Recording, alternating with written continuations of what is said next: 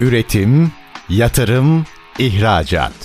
Üreten Türkiye'nin radyosu Endüstri Radyo sizin bulunduğunuz her yerde. Endüstri Radyo'yu arabada, bilgisayarda ve cep telefonunuzdan her yerde dinleyebilirsiniz. Endüstri Radyo.com Çetin Ünsal'ın hazırlayıp sunduğu İşte Bunu Konuşalım programı başlıyor. İşte bunu konuşalımdan merhabalar. Türkiye'nin gerçek gündeminde birlikteyiz efendim. Bugün bir ekonominin kalkınabilmesi için olmazsa olmaz yapılanmalardan birini konuşacağız. Şimdi birçok şeyi konuşuyoruz değil mi? İşte dünya değişiyor, ekonomi değişiyor. Farklı farklı işte döngüsel ekonomi geliyor. Bunların hepsi üretime, hizmete her yere aslında sirayet ediyor. Şimdi sirayet ediyor da bu bakış açısının tam anlaşılması burada da yatırımcıyla girişimcinin bir anlamda buluşması lazım aynı dili konuşturmak kritik önem taşıyor. Biz bunu konuşacağız çünkü bunu yapan bir platformu ağırlıyoruz bugün. StartMe kurucusu Suat Metin. Bugün işte bunu konuşalımın konu. Sayın Metin yayınımıza hoş geldiniz efendim. Hoş bulduk. İyi yayınlar. Var olunuz üstadım. Şimdi şöyle bir durum vardır. Siz de iyi bilirsiniz. Verimlilik diye bir başlık var. Bunu her yere koyabiliriz.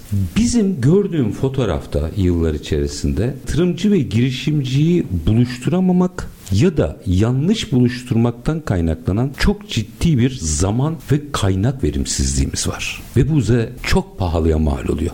Hadi sohbete buradan başlayalım. Buyurun. Tabii çok doğru bir tespit birincisi. Yani hemen rakamla başlayayım size. Her sene kurulan işte bir şekilde e, şirketleşmemiş olsa bile kurulan girişimler, startupların %97'si hiç bir yatırımcının önüne çıkmadan kapanmak zorunda kalıyor. Çok acı değil mi? Çık ve kapan ama çıkmadan. Evet. Yani biz bunların içinde ne kadar esasında bir iş yapabilirdi, iyi fikirdi, doğru gelir modeliydi bunları bile bilemiyoruz. Yani istatistik olarak da bile bilmiyoruz. Belki ama, de neler kaçıyor orada. Evet. Bu mesela işte bir numaralı veri kaçağı. Kalan %3'ü de biliyorsunuz Türkiye'de yine doğru bir şekilde yatırımcıyla buluşturamadığımız için yani ben de üstüme alayım bunu biraz. Buluşturamadığımız için orada da büyük bir verim kaçağı var. Bizim amacımız şu anda bu platform bizim gibi başka platformlar da var. Farklı farklı işlevlerimiz var. Farklı farklı çalışıyoruz. Bu platformun en büyük amacı doğru insanları her iki taraftan da doğru girişimcilerle doğru yatırımcıları bir araya getirmek. Bunları buluşturmak, evliliklerini gerekiyorsa gerçekleştirmek. Bizim çalışmalarımız bu yönde. Türkiye'de gidilecek çok yol var ve startuplar ben her zaman bunu söylüyorum. Teknolojik manadaki yenilikçi yenilikçi startuplar Türkiye'nin önümüzdeki 10 senesini kurtaracak olan sektör budur. Hatta kaynağının nedeni yani dünyadan bir kaynak çekebileceksek de o klasik gelenekselleşmiş para arama modellerinin dışında bu tip projeler bizim aslında doğrudan yabancıya çevrilebilecek kaynaklar. Haksız mıyım? Haklısınız. Hem yatırımı çekme açısında yani şimdi şöyle düşünmeniz lazım. Bir şey üretirken yeni fabrikalar yaparken istihdam sağlıyoruz. Hani orada büyük yatırımlar söz konusu oluyor. Hepsi ama aynı zamanda biliyorsunuz Türkiye ithalata da bağımlı. Tabii yaptığımız her üretimin, her ihracatın çok büyük bir oranı aynı zamanda ithalattan karşılanıyor. Yani rakam ortada 254 milyar dolar ihracat, ondan 110 milyar dolar fazla ithalatımız var. Bir tersi çevirmemiz lazım ha, işi. E, bunun en kolay yolu bir zamanlar mesela bu bacısız sanayi derlerdi. Turizmdi ama yani turizmde biliyorsunuz turizmde de doğal kaynaklarınızı harcıyorsunuz. Bu kadar insan yiyor, içiyor, inşaatlar şunlar var. Onların da bir, bir sürüsü ithalatla karşılanıyor. Halbuki teknolojik bir startup geliştirdiğinizi düşünün. Bir finansal teknoloji startup'ı. Burada dışarıya bağımlılığınız sıfır. Yani işte server vesaire bu internet gibi şeyleri saymazsanız tamamen içeriye koyduğunuz iş gücüyle yerli iş gücüyle yazılımcısı olsun, pazarlamacısı olsun, finansal uzmanları olsun bu yüzde yüz direkt hemen üretip yurt dışına satabileceğiniz bir şey. Bundan daha büyük bir getiri başka hiçbir sektörde yok. Biz çok konuşuyoruz bunu. Yani çok konuşuyoruz derken Türkiye'den bahsediyorum. Yeterince anlayamadık mı bunu? Üstad biraz açalım mı?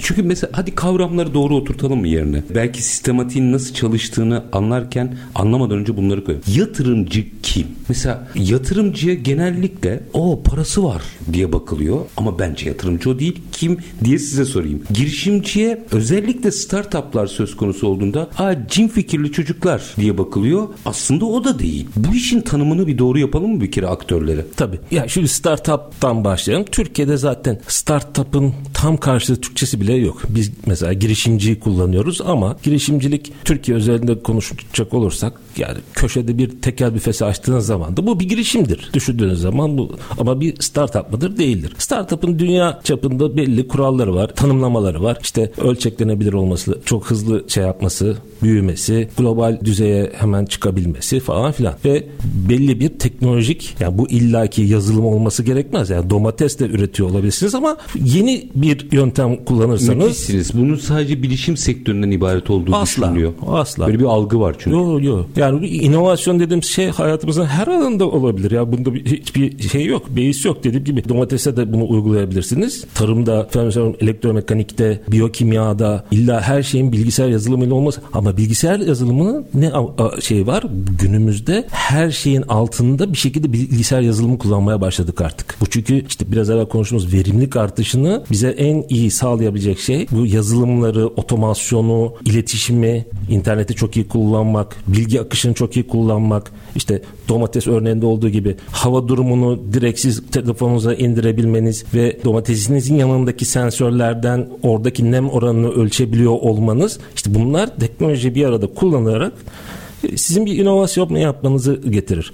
Böylece verimlilik artışı olur durduğu yerde. Her şeyde mümkün bu. Hepsinde.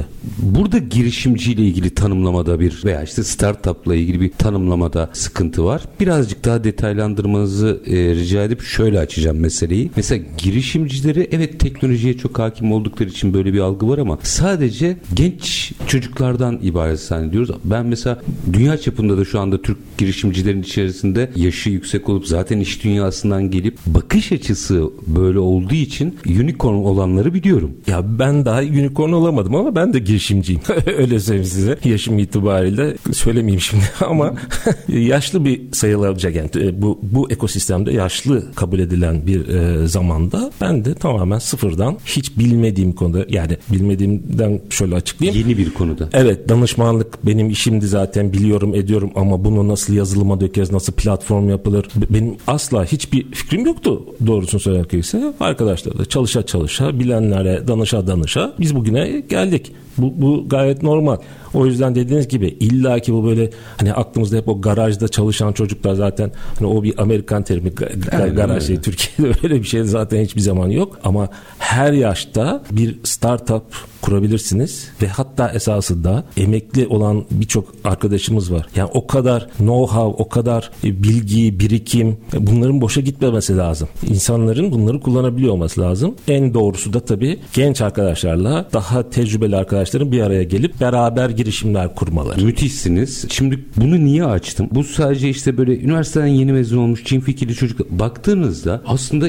iş dünyasında başarıları olan, bu işe yatırımcı olabilecek hatta fikirleriyle girişimci olabilecek insanların benimle alakası yok diye imtina ettiği. Şöyle diyeyim, bunun da ayrımını yapayım. İlk bini bir kenara, kenara koyuyorum. İlk bin olaya farklı bakıyor. Ama COBİ'lere doğru gittikçe böyle bir kanaat oluşuyor ve bu bu da çok büyük bir verimsizlik. Ne dersiniz? Doğru. Sistemin dışında kalıyorlar. Doğru doğru ama işte Türkiye'deki yatırım ortamında biraz tabii bunda etkisi var. Şüphesiz. Yani paranın maliyeti, alternatif yatırım kanalları, startup yatırımı biraz uzun vadeli bakılması gereken bir şey. Biraz böyle hemen ben para koydum, hap karşılığında getirisi oldu falan. Bu çünkü genellikle bizde nasıl söyleyeyim size startup olayını duyunca bir böyle bir hurafe var. İşte bir koydum yüz aldım milyar dolar oldu dediğiniz gibi unicorn oldu falan. Ya o her zaman o olan bir şey değil birincisi. Çıkandan Dünyada bir tane Bill Gates var.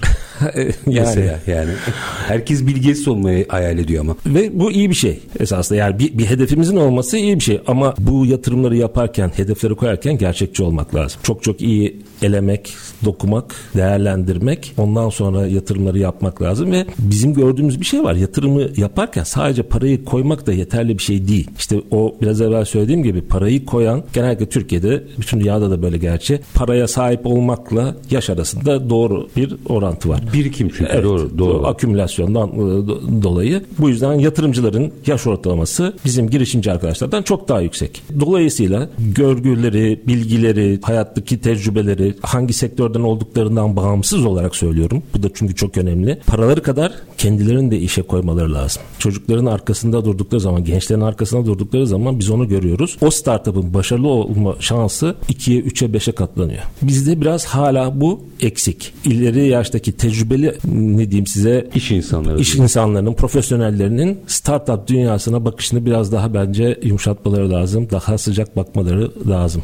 Orayı biraz zaten detaylandıralım. Belki yatırımcıyı konuşurken orada şey yapmak lazım. Bakış açıları mesela buradan kulakları çınlasın. Şimdi tabii Rütük'te de yine firmanın adını söylemeyeceğim ama kişi ismi söyleyebilirim. Mesela Mehmet Önder bilişim sektöründen çok iyi bir iş insanıdır. İşten ayrılan kimseyi geri almaz mesela. Şimdi bir örnek vereceğim. Madem bir fikrim var gel ben senin yatırımcın olayım şirketini kur der. İşte bize bu lazım değil mi? Çok doğru. Yani süper. Başka bir şey söyleyemiyorum süper. Ama tabii işte gerçek hayatta re- realistik olacak olsak da herkes bu kadar şanslı olmuyor. Her işten ayrılmaya kalkan ya patronun bu kadar böyle bir finanse edecek gücü olmaz ya da bu arada her fikirde finanse edilmeye de değer olmaz. Elbette şüphesiz. Bizim, bizim böyle de bir handikapımız var. Buraları biraz açacağım. Çünkü bu girişimciyle yatırımcıyı buluşturmak için bu fotoğrafın aktörlerini, tanımlarını doğru oturtmamız gerekiyor. Bence startup ve girişimci meselesini çok güzel ortaya koydunuz. Yatırımcıya girizgah yaptınız. Orayı biraz daha açmak istiyorum. Minik bir araya gidelim. Aranın ardından devam edeceğiz. Efendim Start kurucusu Suat Metin bugün bizlerle birlikte. Ee, yatırımcı ve girişim. Bizim kırılmamız burada. Eğer biz bu işi gerçekten yapabilirsek Türkiye ekonomisinde ani, olumlu manada bir kırılma yaratabiliriz. O yüzden böyle tanımlamalarla gitmeyi e, daha e, doğru buldum. Biraz sonra Sayın Metin'e yatırımcıyı da detaylandırmasını rica edeceğim. Ama ne zaman minik bir ara aranın ardından işte bunu konuşalım devam edecek. Lütfen bizden ayrılmayın. Üretim, yatırım, ihracat. Üreten Türkiye'nin radyosu Endüstri Radyo sizin bulunduğunuz her yerde. Endüstri Radyo'yu arabada, bilgisayarda ve cep telefonunuzdan her yerde dinleyebilirsiniz. Endüstri Radyo.com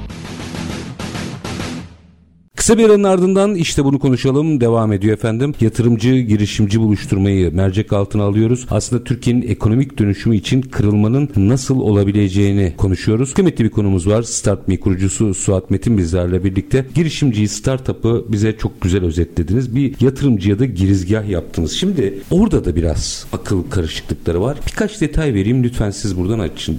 Bir kere bir tıpkı startup gibi yatırımcıyı da bize tarif ederseniz sevinirim. İkincisi şöyle handikaplarımız var. Ya sadece parası alınması gereken insanlar olarak görülen bir fotoğraf var. Ya para verdim benim olsun diyen yani bir yatırımcıdan çok sahiplik ilkesiyle gelen var. Normal gerçekten yatırımcı olup bu işi bilinçli yapanları tenzih ederim. Genel fotoğrafı söylüyorum. Bunları da dikkate alarak hadi bize bir yatırımcı fotoğrafı da çekin ne olur. Tabii. Ya bir kere tanım olarak şu anda Türkiye'de kimler startup yatırımcısı? Tabii burada yatırımcıyı startup yatırımcısı olarak Tabii. Değiştirmek lazım. Özel bir alan çünkü. Evet. Yatırımcı çünkü borsaya da var, her şeyde var. SPK'nın nitelikli yatırımcı tanımını işte baktığın zaman 50 küsür bin kişi şu anda şey bu rakama da yetişmek mümkün değil çünkü enflasyonla sürekli Çok. şey arttığı için belki şu anda 100 bin oldu biz konuşurken bilemiyorum. Ama Türkiye'de startuplara kimler yatırım yapıyor? Bir, melek yatırımcılar var. Melek yatırımcı şeyini almamış, sertifikasını, lisansını almamış bireysel nitelikli yatırımcılar var. Girişim sermayesi var. Efendim girişim sermayesi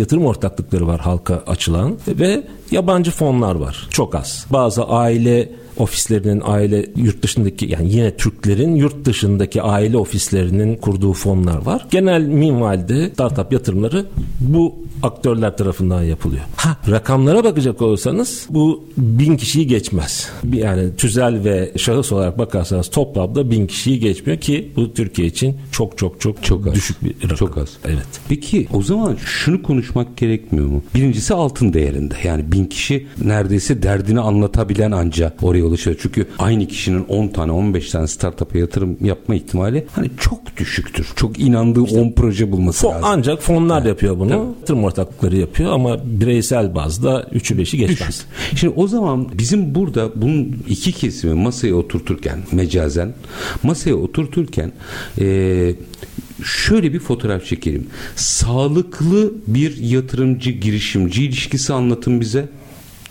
Bir de mutlaka yaşamışsınızdır. Sağlıksız bir yatırımcı girişimci ilişkisi anlatın ki bence farkı görelim. Öncelikle bu ilişkiler yatırımın, girişimin evrelerine göre değişir. Bir girişimcinin bizim bu tohum öncesi dediğimiz yani fikir aşamasında o esnada ihtiyacı olan yatırımcıyla seri A yani üçüncü faz yatırım almaya geldiği zaman ihtiyacı olan yatırımcı aynı yatırımcı değil. En büyük sorunlar yani bu girişimci yatırımcı bulmak kadar şanslı olabilirse zaten zor bir şey. Bunu bulduğu takdirde bu yatırımcı farklı bir evrenin yatırımcısıysa işte en büyük sorun o zaman yaşanıyor. Örnek verelim. Tohum aşamasında siz bir fikriniz var. Cebinizde çok az bir sermayeniz var ve işte şirketi kurdunuz ama bundan sonra yapacaksınız işte üretim olsun ya da yazılım olsun bir şey yapmak için de para ihtiyacınız var. O aşamada sizin ihtiyaçlarınızı dinleyip sizinle beraber yol alabilecek genellikle bireysel bir yatırımcı, küçük bireysel bir yatırımcı size biraz evvel konuştuğumuz gibi kendi tecrübelerini de aktarabilecek bireysel bir yatırımcı mesela en doğru çözüm. Ama mesela bunun üzerine iki kere daha yatırım aldınız. Artık üretiyorsunuz, satıyorsunuz, para kazanıyorsunuz. Globale açılmak istiyorsunuz. Bunun için de işte atıyorum 10 milyon dolar arıyoruz. Artık mesela yabancı bir venture capital fonunun gelip size yatırım yapması zamanı. İçeriden Bunu, aramayacaksınız artık. Evet. Çünkü sizin artık yapmanız gereken yurt dışına açılmak, yurt dışındaki değerleme seviyelerine ulaşmak. Bunu da kabul edelim. Türkiye'nin ya borsamız da öyle.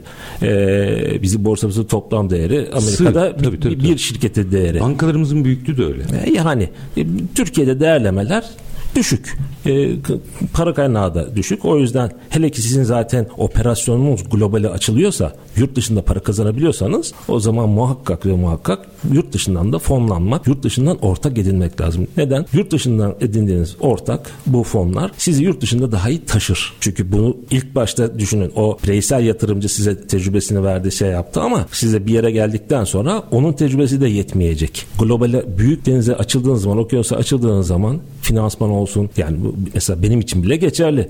Yani yarın bizim şirketimiz 100 milyon dolar olsa e, ben gidip artık yurt dışındaki operasyonu yönetmek için başka profesyoneller, başka fon yöneticileri bulmam lazım. Onlarla çalışmam lazım. Bir de yeni bir yatırım yapmaya kalksanız o finansmanı gidip hangi bankadan bulabilirsiniz ve hangi yine yurt dışına gidip arayışına geçmek lazım. Evet. Çünkü yani bu oradan da size çok büyük know-how geliyor.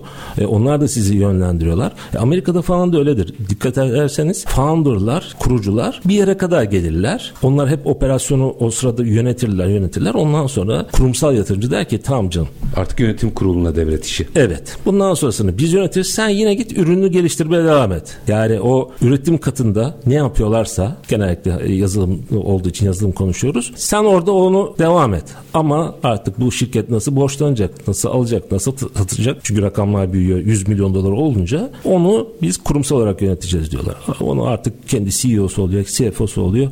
Şey buna dönüyor. Bizde de aynı şey geçerli. Ha bizim rakamlarımız biraz daha küçük. Hı hı. E, 100 milyon dolar olmuyor, 10 milyon dolar oluyor. Ama 10 milyon dolar da bugün yani TL'ye çevirdiğiniz zaman yine 200 milyon e, büyük bir para Türkiye şartlarında. Herkesin 200 milyon liralık bir şirketi yönetecek tecrübesi ve şeyi olmaz. Yani kurucu olsun, kurucunun ilk ortağı olsun böyle bir tecrübesi olmaz. O yüzden her yatırım turunda daha profesyonel, daha kurumsal yatırımcılara doğru gitmekte fayda var. Orada galiba işte işe aşık olmamak gerekiyor. E, çünkü bizde bu var. Daha küçük yatırım aşamalarında a benim olsun durumu var. Biraz büyüdükçe montan tam bu dediğiniz devri yapmakta imtina ediyor insanlar. Bu benim işim fikrimi çalıyorlar hissine kapılıyor. Şimdi bunu nasıl aşacağız? O zor bir şey yalnız.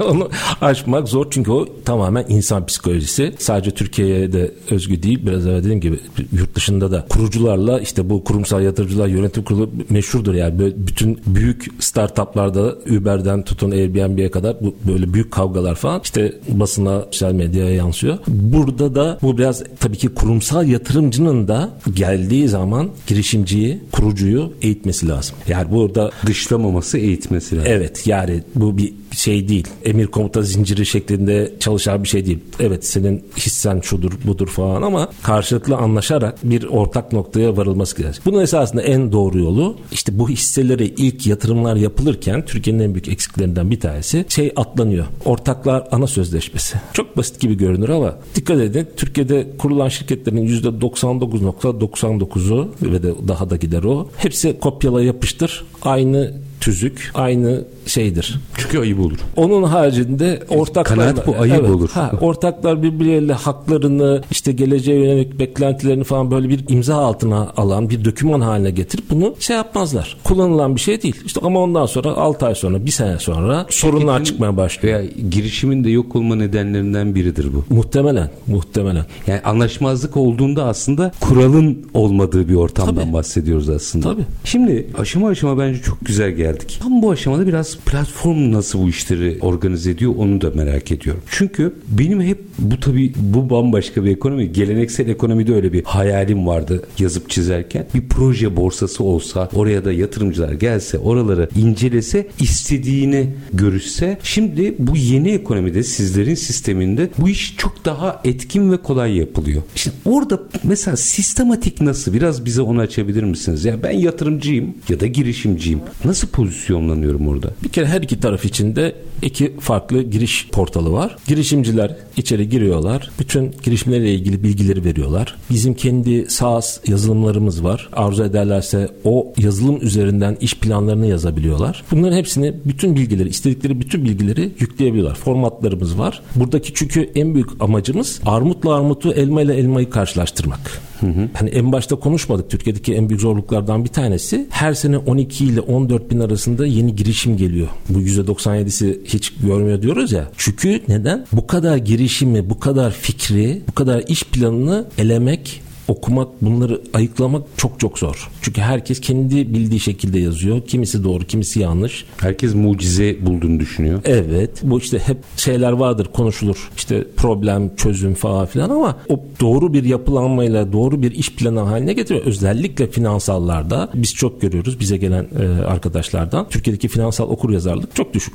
Bizim müşterilerimiz yani müşteri olarak kabul ediyorum. İşte ODTÜ elektronik mühendisi yani IQ 170 ama çocukcağız bilmiyor ki yani nereden bilsin. Onun işi başka. Mühendis olmanız finansal okuryazarlık olmasını gerektirmiyor. Elbette, elbette. Ama yatırımcının karşısına çıkarken bunların hepsinin olacak. İşte bizim bu yazılımlarımızı kullanarak iş planlarını, finansallarını, her şeylerini girebiliyorlar. Gerekirse işte daha geniş şey yaparlarsa bizden danışmanlık da alabiliyorlar. Bir tarafta platformun bir tarafında pazar yeri gibi düşünün girişimler var. Yani o benim aslında hayal ettiğim o proje borsası oluşuyor orada. Benim de buyum var, benim de buyum Evet. var. Herkes oraya giriyor. Evet. Siz orada her şeyinizi, bilginizi koyuyorsunuz. Diğer tarafta da bizim yatırımcı abonelerimiz var. Buranın tabii şöyle bir özelliği var. Diğer pazar yeri uygulamalarından farklı olarak orada her iki taraf birbirini açık açık görürler ve kendi aralarında iletişim kurarlar. Burada böyle bir şey düşünün. Tek taraflı ayna gibi düşünün. Yatırımcılar girişimcileri görebiliyorlar. Oradaki listeleri filtreleyip bakabiliyorlar ama girişimciler yatırımcıları göremiyor. Bu çünkü biraz işte şey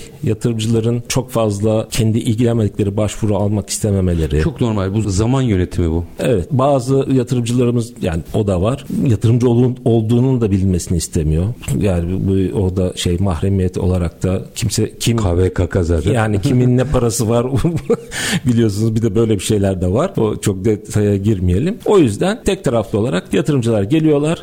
Bizim çok, çok çeşitli filtreleme araçlarımız var. İstedikleri kriterlere uygun girişimlere bakıyorlar. Arzu ediyorlarsa bizim bütün e, iletişim bilgileri orada. İster bizim üzerimizden ister direkt kendileri iletişime geçip bilgilerini istiyorlar. Sunum yapmalarını istiyorlar. Konuşmaya başlıyorlar. İlişki nasıl yürüyor? Biraz açar mısınız? Yani şey idealden bahsetmiyorum ama ne olur sahadan. Gerçekten ilişki nasıl yürüyor? Gerçekten ilişki nasıl yürüyor? Yatırımcılar genellikle bize geliyorlar. Böyle böyle bana bir şey lazım. Startup lazım. Şu kriterlerde olsun. Fatura kesiyor olsun. işte ikinci senesinde olsun. Üç ortaklı olsun. İstanbul'da olsun. Gaziantep'te olsun. Bize biz soruyoruz yani. Bütün bu kriterleri aldıktan sonra diyorlar ki siz tarayın. Biz uğraşmayalım. Alternatifleri düşürün. Siz tarayın bize işte bir e, kısa listeyle gelin. Genelde olan bu. Bu da tabii kendi içerisinde. Mesela ben öyle bir oyunun içerisinde olmak isterim. Yani bir yatırımcı olsam, gazeteci olduğum için son derece rahat konuşuyorum tabii. Belki cebinde parası olan için çok farklı düşünülebilir ama mesela böyle bir şeyin içerisinde bu müthiş bir macera. Niye dışında kalmak ister ki insan? Vakit. Yani yine sizle bir uzmanla mesela ama o süreci yaşamak isterim ben mesela. Yani vakit kaybedebiliyorlar. Çok vakit kaybediliyor. Çünkü neden? Bir kere biz mesela 10 bin kişi bile olsa 10 bin kişiyi yani her bir şirketi her seferinde ayrı ayrı değerlendirmek zorunda değilsiniz. Biz her değerlendirdiğimiz şirketi zaten bizim database'imize atıyoruz. Onun bir şeyi oluşuyor bizde. Ama yatırımcı olduğunuzu yani. evet yatırımcı olduğunuzu düşünüyorsunuz. Ge- geliyorsunuz. Sizin için 10 bin oradaki başvuru 10 binde sıfır başvuru.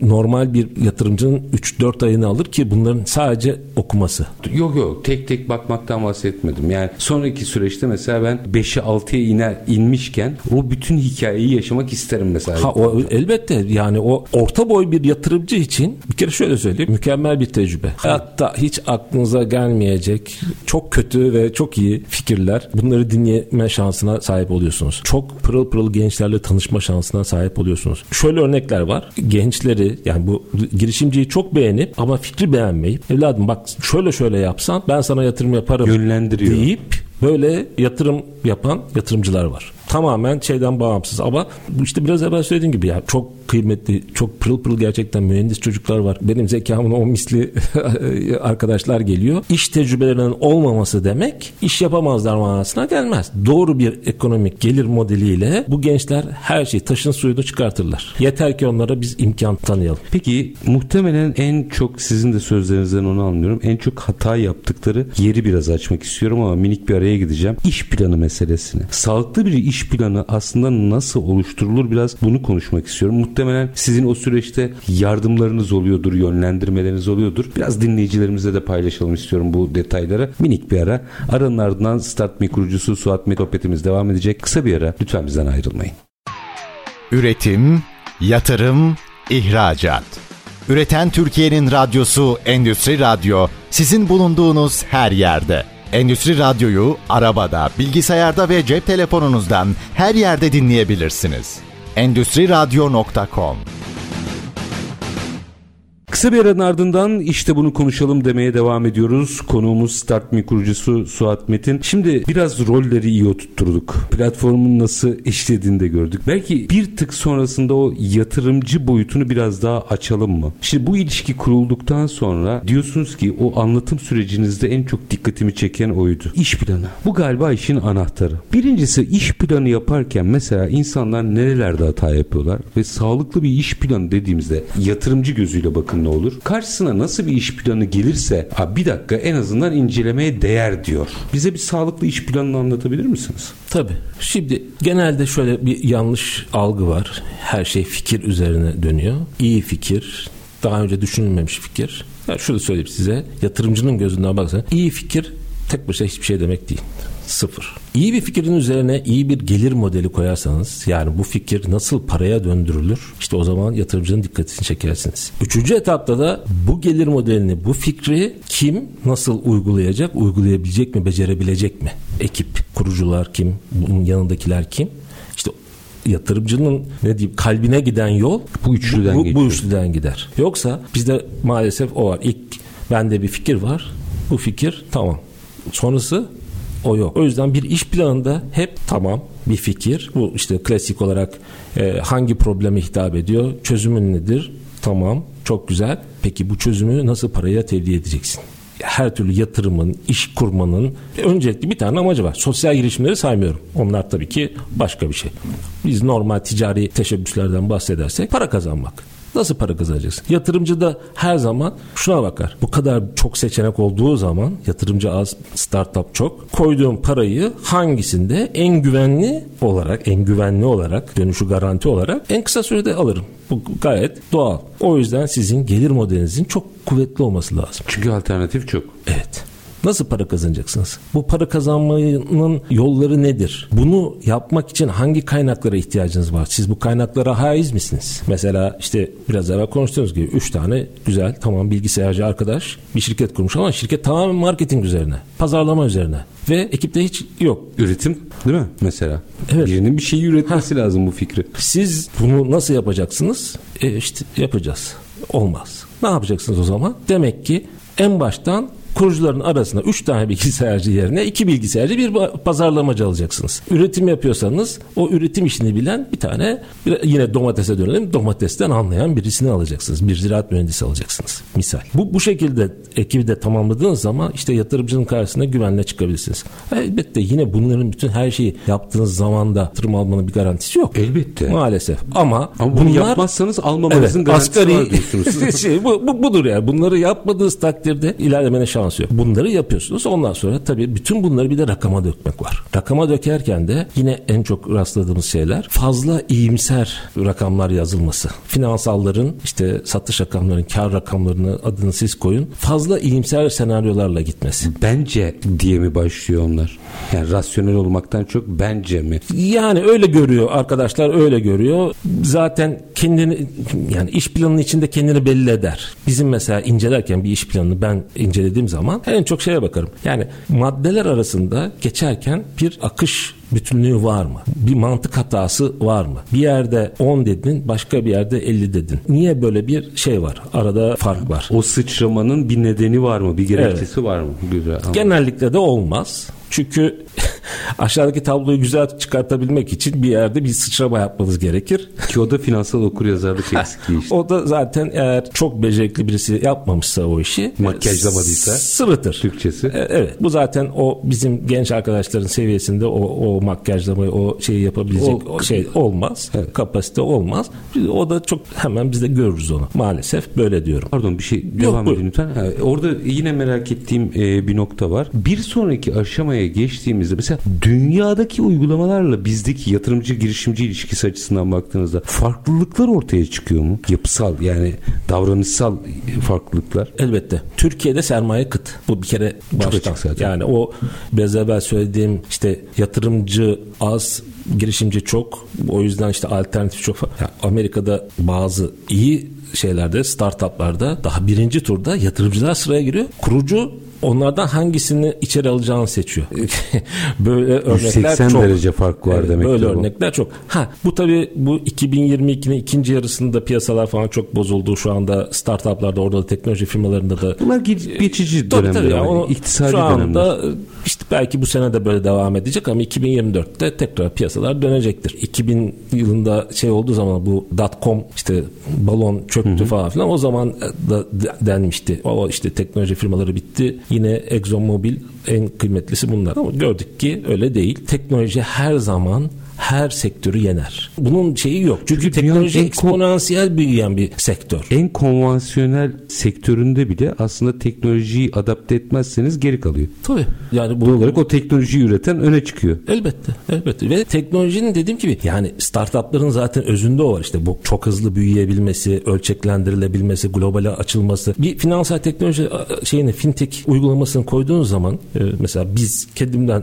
söyleyeyim. Biz şimdi bir SaaS geliştirdik Türkiye için. Şimdi yeni bu hafta sonu mesela Filipinler'de satmaya başlıyoruz. Başka hiçbir şey siz yapamazsınız ki bunu böyle. Doğru doğru. Oturduğum yerden buradan. ihracat yapıyorsunuz evet, aslında. Filipinler'de bir ve bunun için hiçbir oraya bir kişi bile göndermenize gerek yok. Bir fuara katılmanıza gerek yok. Hiçbir şey yapmanıza gerek yok. Satılır satılmaz ayrı dava ama satıldığı zaman işte düşünün. Ve ondan sonra da yavaş yavaş her hafta bir ülke ekleyerek ilerleyeceğiz reklam kampanyası için. Bunu başka hiçbir sektörde yapamazsınız. O yüzden teknoloji firmalarının değerlemesi de diğerlerine göre eksponansiyel. 10 kat, 100 kat o şekilde gidiyor. Şimdi kısa vadede sonuç alma arzusu olduğu için yatırımcıda da aslında bakmayın girişimcide de var. Kısa vadede hemen olayı bitireyim. Mesela sanayiden farklı bu. Sanayi zaman, sabır, emek daha uzun bir süreç ister. Orada biraz şunu konuşmak isterim. Zamanlama. 2007 yılıydı galiba. Biz böyle o zaman Uluslararası Patent Birliği'nin İstanbul Şubesi'nde yani gönüllü olarak orada yönetimindeydim. Üniversiteler arasında bir yarışma yaptık. Orada birinci olan projeyi hatırlıyorum. Robot askerlerdi. 2007. Daha sonra İTÜ Hazerfen'i kurdu bu e, sevgili Emre şimdi Cumhurbaşkanlığında danışman vesaire ama mesela robot askerleri o dönem kimseye anlatamadı.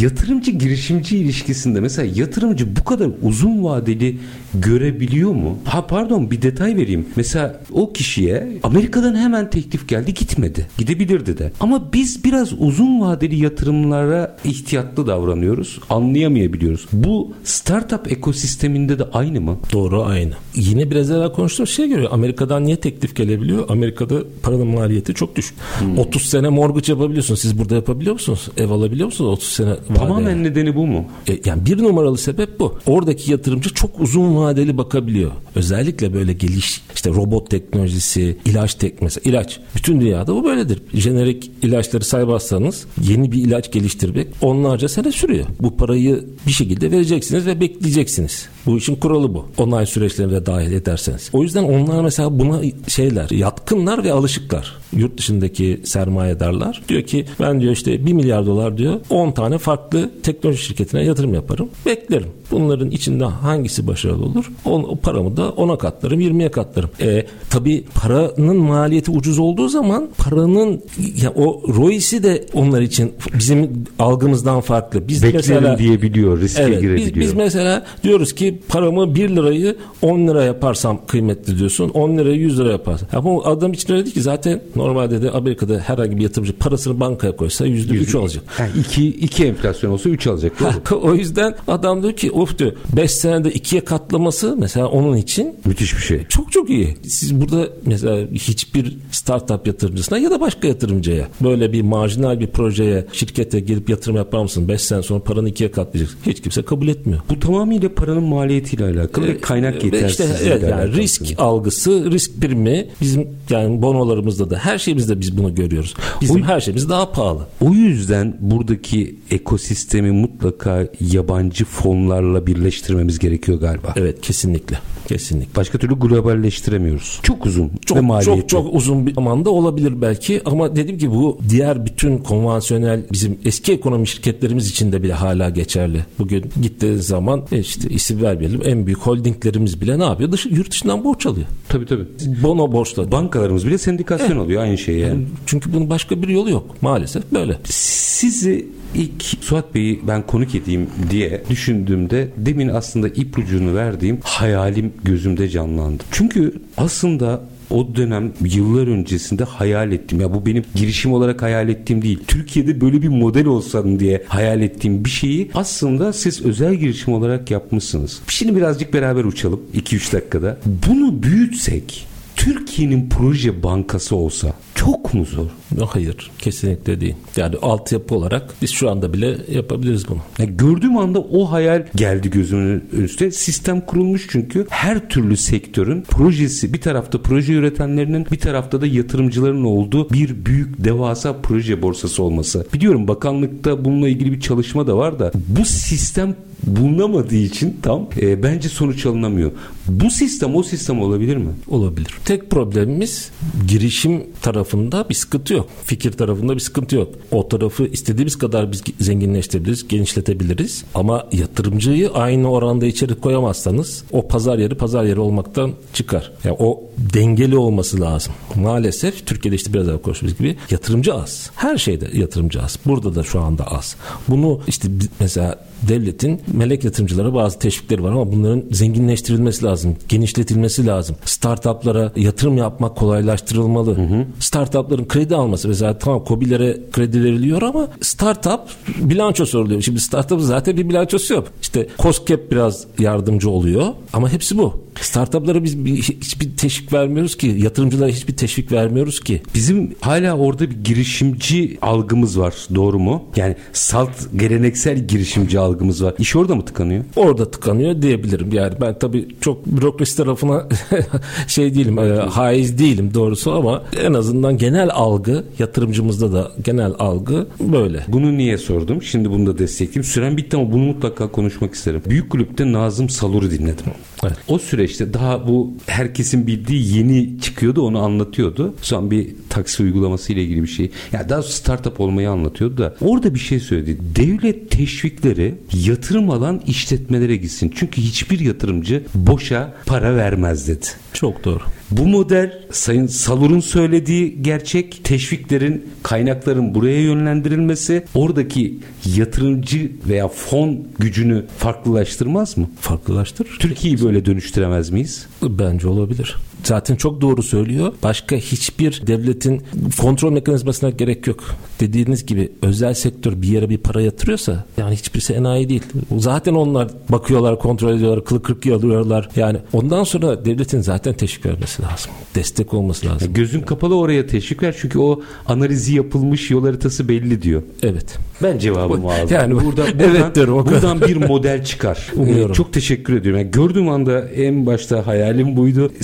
Sistematiği özellikle anlatın istedim. En sonunda da bunu sordum ki yani baştan böyle peşin fikirle olmasın diye. Ama gördüğüm anda hayalim buydu. Teşekkür ediyorum. Paylaştınız bizde. Start Me kurucusu Suat Metin. Çok teşekkür ediyorum efendim. Ben teşekkür ederim. Biz misafir ettiğiniz için. Var olunuz Sağ estağfurullah. olun. Evet Türkiye'yi bir şekilde iktisadi olarak dönüştürmemiz gerekiyor. Bunu katma değerli ve getirisi yüksek işlerle yapmamız gerekiyor. Biz hep o kilogram başına 1,4 kilogramı bir türlü aşamadığımız noktada ne yaparız diye düşünürken elbette burada yerli tedarik oranını arttıracak vesaire bir sürü model var ama asıl sıçramayı bu alandan yapabiliriz. Çünkü dünyada burada kaynak var, bizde fikir var. İkisini doğru birleştirir. Kamu desteğiyle de olayı farklılaştırabilirsek neden olmasın? Her zamanki gibi bitirelim. İşinizi konuşun, işinizle konuşun. Sonra gelin işte bunu konuşalım. Hoşçakalın efendim.